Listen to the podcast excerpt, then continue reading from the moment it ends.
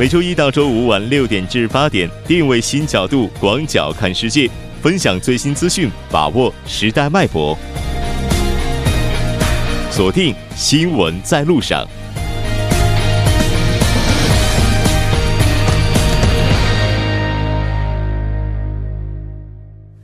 好的，欢迎回来，这里是正在为您直播的 TBS EFM 新闻在路上。稍后的第二部节目当中，将为您带来新闻在中国、走进世界以及新闻字符。那接下来是广告时间，广告过后马上回来。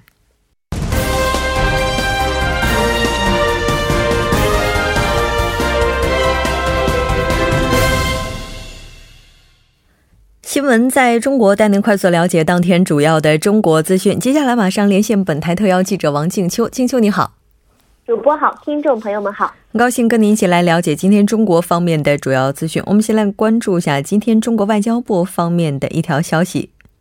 好的，李克强将出席东亚合作领导人系列会议，并对菲律宾进行正式访问。主播，我们来看一下这一次李克强总理他访问的具体行程。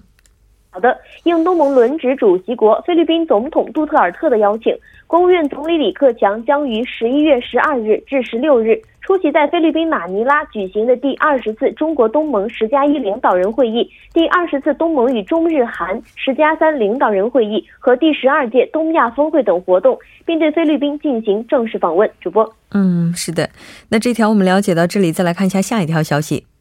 好的。中华中国计划在二零一八年发射新型的太空摆渡车。主播，嗯，那刚才您提到说这个新型的太空摆渡车，它具体指的是什么呢？好的，那记者六号从中国航天科技集团公司第一研究院获悉，中国的太空摆渡车是有望在二零一八年新天成员。远征一号乙上面级将与长征二号丙运载火箭组合执行太阳同步轨道的发射任务。那上面级呢是一种运载的工具，是在原有的三子级火箭上面呢是增加了一个相对独立的一级，它类似于一个摆渡车，可以先后把不同的卫星乘客直接送入到各自的工作轨道当中。那中国的上面级研制呢是始于二十世纪的八十年代末，其中中国航天科技集团公司第一研究院总研制的远征系列上面级是通用性强，能多次点火启动，可以满足不同的任务需求。远征上面级的家族呢，目前已有三位成员已经公开亮相了。远征一号上面级是基本型，主要针对是中高轨的直接入轨任务，只有两次启动的能力。而远征一号甲上面级是实现了多次的启动，长时间在轨，启动次数达到了二十次，可以完成不同轨道的多星部署。远征二号上面级呢是远征一号系列化的产品，有两台发动机，运载能力强，执行高轨多星的直接入轨任务。主播，嗯，那这一次的话是新型的太空摆渡车面试了，我们来看一下这一张新面孔有什么特点。是的。据北京宇航系统工程研究所的研究员王明哲说，新面孔远征一号以上面级呢是商业版，简化版的远征一号上面级呢主要与直径为三点三五米的火箭组合来完成短时间飞行的一个发射任务。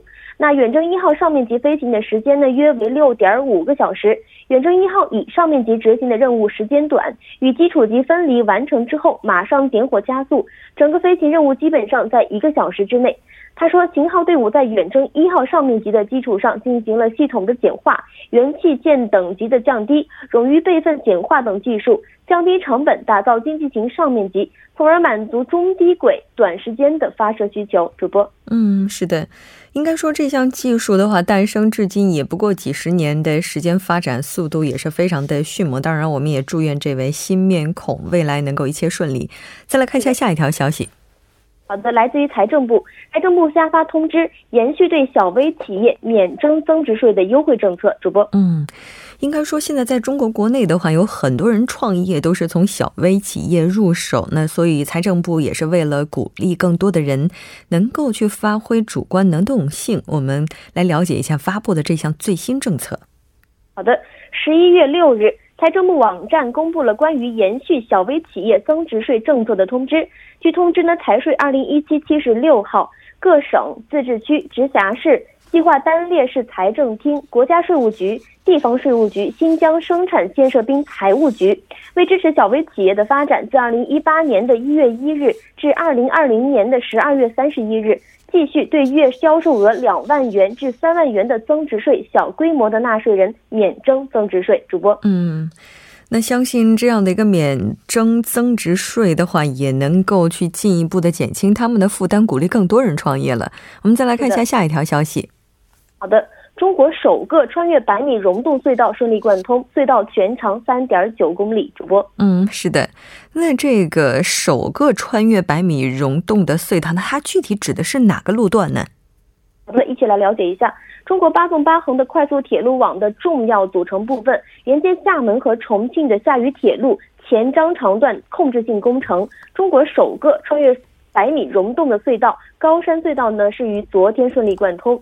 地处鄂西武陵山腹地的前张长铁路的高山隧道呢，是国家的一级风险隧道。隧道穿越了喀斯特地貌区，全长三点九公里的隧道中有三十八个溶洞。其中最大的一个溶洞长一百多米，体积在四十万立方米，那相当于一个标准足球场面积的二十层楼那么高。主播，嗯，应该说溶洞的话，作为喀斯特地貌的一种，它在去穿凿的时候是有很多不确定因素的。那这一次的话，穿越百米溶洞，它应该是有着特别不一样的意义的。是的，据中铁十四局前张长项目常务副经理王建伟介绍说。在处理最大熔腔的过程中，经过专家的多方论证，采用了以回填为主的处理方式，并在回填的过程中埋设了监测设备，以及时观察地质情况的变化，及时处理，为后期列车的运营提供安全保障。那高山隧道呢，是提前贯通，为明年的铺轨打下了基础。前张长铁路连接了重庆的这个渝川和湖南的常德，填补了渝鄂湘三省交界铁路网的空白。设计时速是二百公里，建成之后呢，从这个重庆坐到长沙，从现在的十多个小时缩短至了三个小时。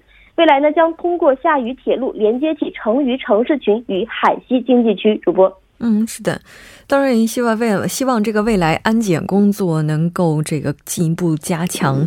那当然，我们期待它的安全性也能够得到进一步的保障。我们再来看一下今天的最后一条消息。好的，北京中奖优秀高科技人才主播。嗯，是的。那根据了解呢，前不久结束的世界技能大赛当中呢，中国北京选手获得了非常好的成绩。我们来看一下。是的，在前不久结束的第四十四届世界技能大赛当中，北京选手表现的是十分抢眼的。由四所技工院校选拔出了的这个七个项目的选手呢，是全部获奖，一共获得了两金一银两铜以及两个优胜奖，为祖国赢得了荣誉。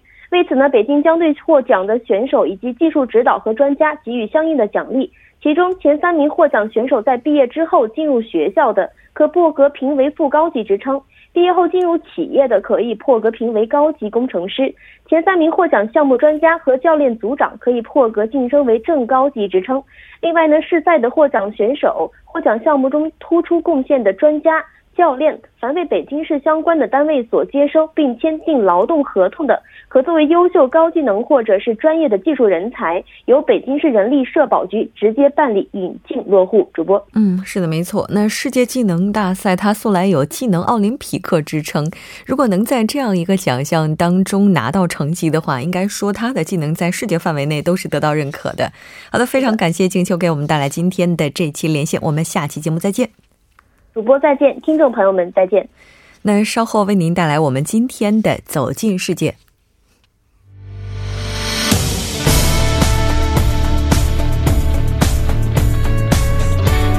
您现在收听的是《新闻在路上》。走进世界，为您介绍主要国际资讯，带您了解全球最新动态。接下来马上连线本台特邀记者齐明明，齐记者你好。主播您好，很高兴跟您一起来了解今天国际方面的主要资讯。我们知道，特朗普总特朗普总统呢，目前是已经抵达了日本，开始了他的国事访问。我们先来看一下目前的第一条消息，为我们介绍了什么？好的，今天上午正在访问的美国总统特朗普出席在东京举行的与日美经济界人士的活动时，批判到：“日本市场不公平，没有对外开放。”他还表示，美国常年苦于对日贸易逆差，欲就美国同日本间的贸易不平衡问题进行交涉，同时对跨太平洋伙伴关系协定，也就是 TPP，他还表示强调不会重返。嗯。那在特朗普访问日本之前，各界应该说都对他这次访问的主要议题进行了探讨，或者说猜测。当时也提到了可能会就经贸方面的话进行更多的探讨。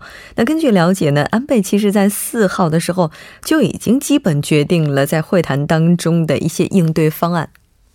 是的，安倍的方针是，即使美国总统特朗普要求进行贸易领域的讨讨论。也不将其作为主要的议题，而是呼吁交由两国经济对话框架。这是由于日本将重心放在了这个跨太平洋伙伴关系协定，也就是 TPP。如果就日美自由贸易协定 FTA 谈判问题进行讨论的话，恐怕将导导致首脑之间的这个对立。据此前消息称，安倍晋三在会见商界代表时表示，即便没有美国，日本也要坚决主导 TPP 的复活。而日本政府曾多次的与美国美方沟通，希望通过施压和利诱等手段，呃，迫使美国回心转意。嗯，是的。那特朗普访问日本行程的第二天呢，也就是在星期日的时候，两位领导人也是进行了非常长时间的对话，并且呢，也是一同打了高尔夫球。我们也了解到，在周一晚些时候，两位也会进行更为正式的会晤，相关的内容我们也会在节目当中不断的跟进。那再来看一下下一条消息。好的，十月六日报道，今天呢，世界气候大会将于今天到十七日在德国波恩召开。此次大会主席同主席国由太平洋岛国斐济担任，旨在继续推动巴黎气候协定执行过程中的一些良好部分。嗯，是的。那这一次应该说巴黎协定将会有怎样的进展，也是吸引很多人关注的。因为我们知道，在上一次的时候呢，美国是决定要退出巴黎气候协定。这次会议它的规模怎么样呢？规模有多大呢？嗯，报道称这是德德国有史以来举行过的最大规模的国际会议，将有约二点五万人参加会议，其中包括来自世界各国的代表，还有非政府组织代表以及记者等等。嗯，那这次大会的话，可能会就哪些议题进行讨论呢？嗯，据媒体采访反映，此次会议最重要的核心议题有两个，一个是对如何实施二零一五年底通过的巴黎协定的细节进行进一步的协商落实，比如监管、监测、报告，呃，如何进行等；第二就是要确认明年进行的促进性对话。嗯，是的。那今年六月份的时候，美国总统特朗普决定退出气候协定。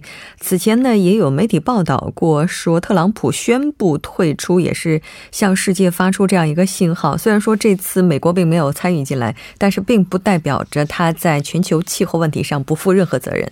我们再来看一下下一条消息。喂，好的，下一条消息是。沙特成立最高反腐委员会，多名王子及部长等被捕。当地时间四日夜晚，沙特国王萨勒曼发布了国王令，成立了最高反腐委员会，由其子王储穆罕默德担任委员会主席。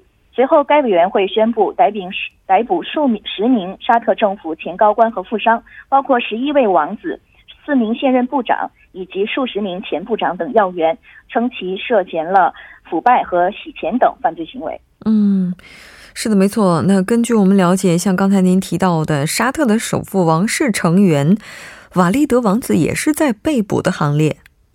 是的，呃，有消息称，这个沙特首富王室成员瓦利德王子也在被捕的行列。不过，截至目前呢，瓦利德王王子所拥有的多个商业集团均未对此消息做出评价。据了解，呃，该最高反腐委员会由沙特国王。萨勒曼的儿子王储穆罕默德担任委员会主席之后，该委员会有权发布逮捕令以及履行禁令。嗯，是的。那其实可能很多人从这样的一条消息当中会去进行其他的猜测，比如说，我们是不是能从这个变化当中看到沙特内部目前出现的政局变化呢？嗯，此前沙特国家安全部长及海军高层长官被撤职，官方并没有对此做出任何的解释。其其中，国家安全部长阿卜杜拉王子曾被视为王位的有力竞争者，而且是王室成员在沙特政府中担任职位最高的一位。但是现在也有消息称，担任沙特国王部长的呃国防部长的穆罕默德现在已经掌握了国家军事的实权，而穆罕默德近日也公布了一系列的措施。希望为依赖石油的沙特带来经济和社会上的巨大变化。那么，它这个内部的政局变化也是我们有待有所期待的。嗯，是的，当然，无论是主动也好，被动也好，可能未来出现变化已经是势在必行了。那我们再来看一下下一条消息：美德州教堂枪击，至少二十七人死亡，尚不清楚凶犯的动机。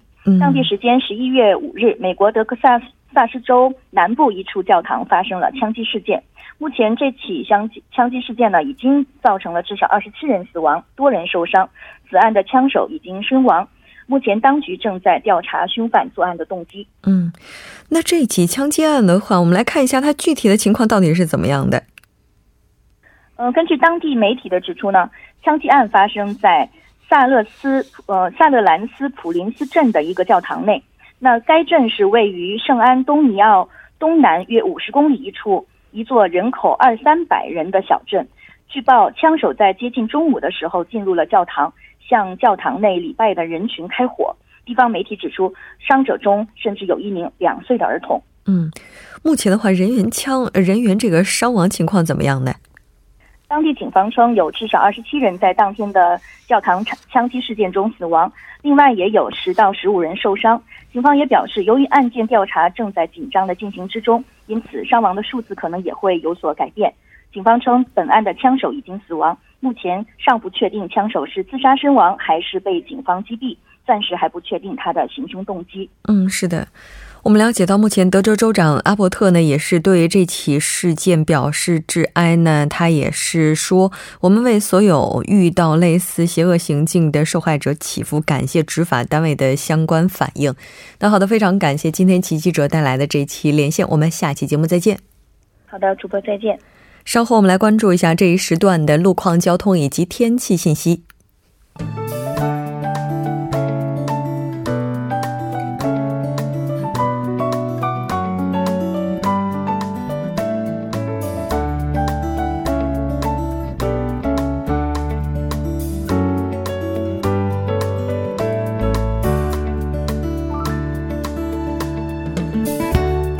晚间六点四十八分，这里是由程琛为大家带来这一时段的路况及天气信息。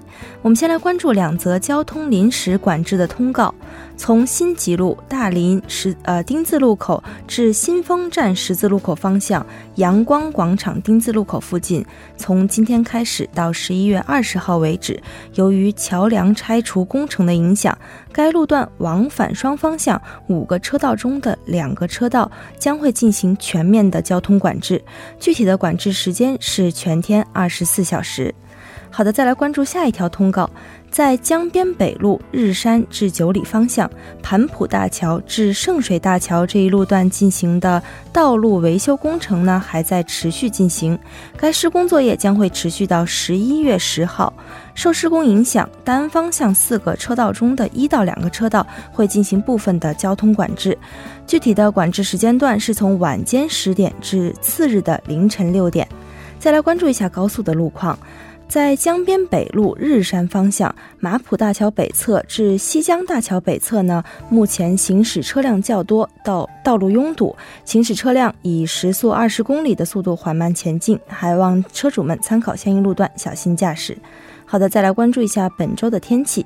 新一周的第一天，天气是非常温和的，相对于周末的寒冷，周一的气温有了明显的回升。天气晴朗，风力小，雾霾浓度低。首尔市具体的播报情况是这样的：今天夜间至明天凌晨晴转多云，最低气温十度；明天白天多云，最高气温十九度。好的，以上就是这一时段的天气与路况信息，我们稍后再见。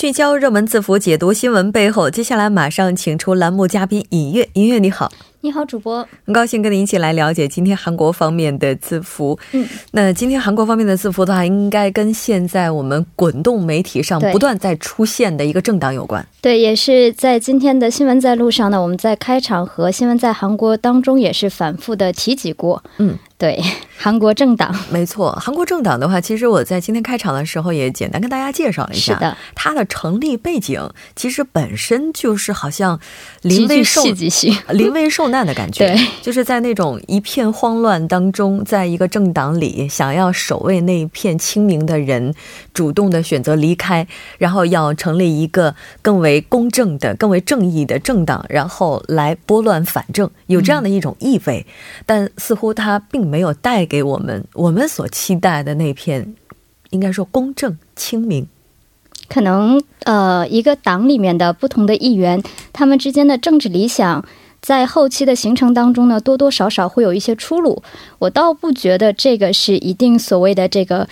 是与最开始的什么政治清明有什么相冲突？只能说大家的政治理想到目前为止呢是走了不同的方向。那么大家就是好聚好散，say goodbye，我们去追求各自 自己的一个理想也未尝不可。是，当然对于政党本身来说的话，多少是有一点点这种悲剧的色彩在里面。因为今天看到很多网友们的留言，大家也都觉得非常的可惜。对，是为这个刘成敏有点打抱不平的这种感觉，因为会觉得大家共同的理想还没有实现，是的，怎么就走散？了呢？我们来看一下，先来看一下新闻到底怎么回事。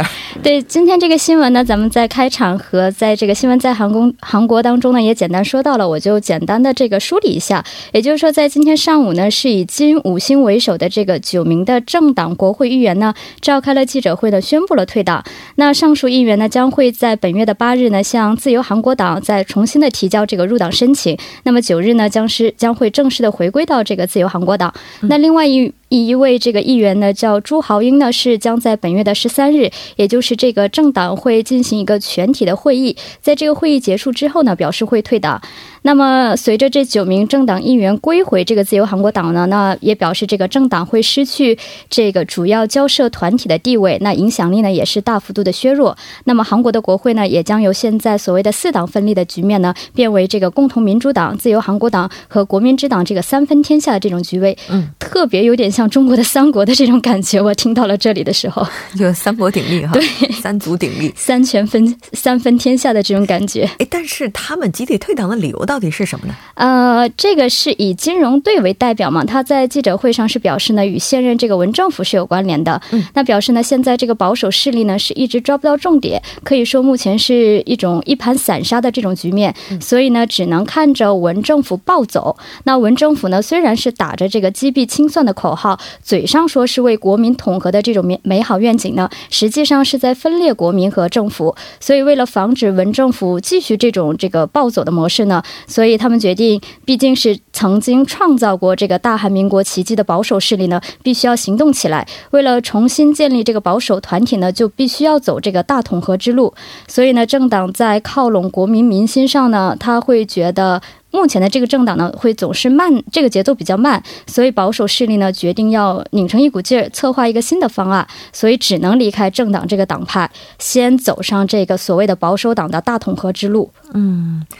那其实像这个，他就是希望能够回归之后走上大统合之路，不管未来的路是怎么样，也许此时此刻是让人觉得稍微有一些遗憾。是的，但走出这一步之后，好像还有那么一些期待留给大家的感觉。对他的意思，也是因为这个月初的时候，像那个洪准标是开除了朴槿惠这个党籍，也是为。这个政党和自由韩国党的合并算是提供了一种契机吧，所以好像这个政党里面的这些议员一看到朴槿惠已经被开除了，觉得也许在自由韩国党内可以更好的去施展自自己的所谓的一个政治抱负。我觉得可能也是会存在这样的一个一个所谓的一个想法在里面。嗯，所以目前的政党无论从影响力和这个国会的呃议席上，跟自由韩国党比的话，还是稍稍的弱势了一点。所以可能也是为了自己更好的一个政治前途。吧，对。其实提到开除这个前总统朴槿惠党籍的话，就不得不提到政党的创建了。因为这一些人的话，他们就是反朴槿惠的一些人士。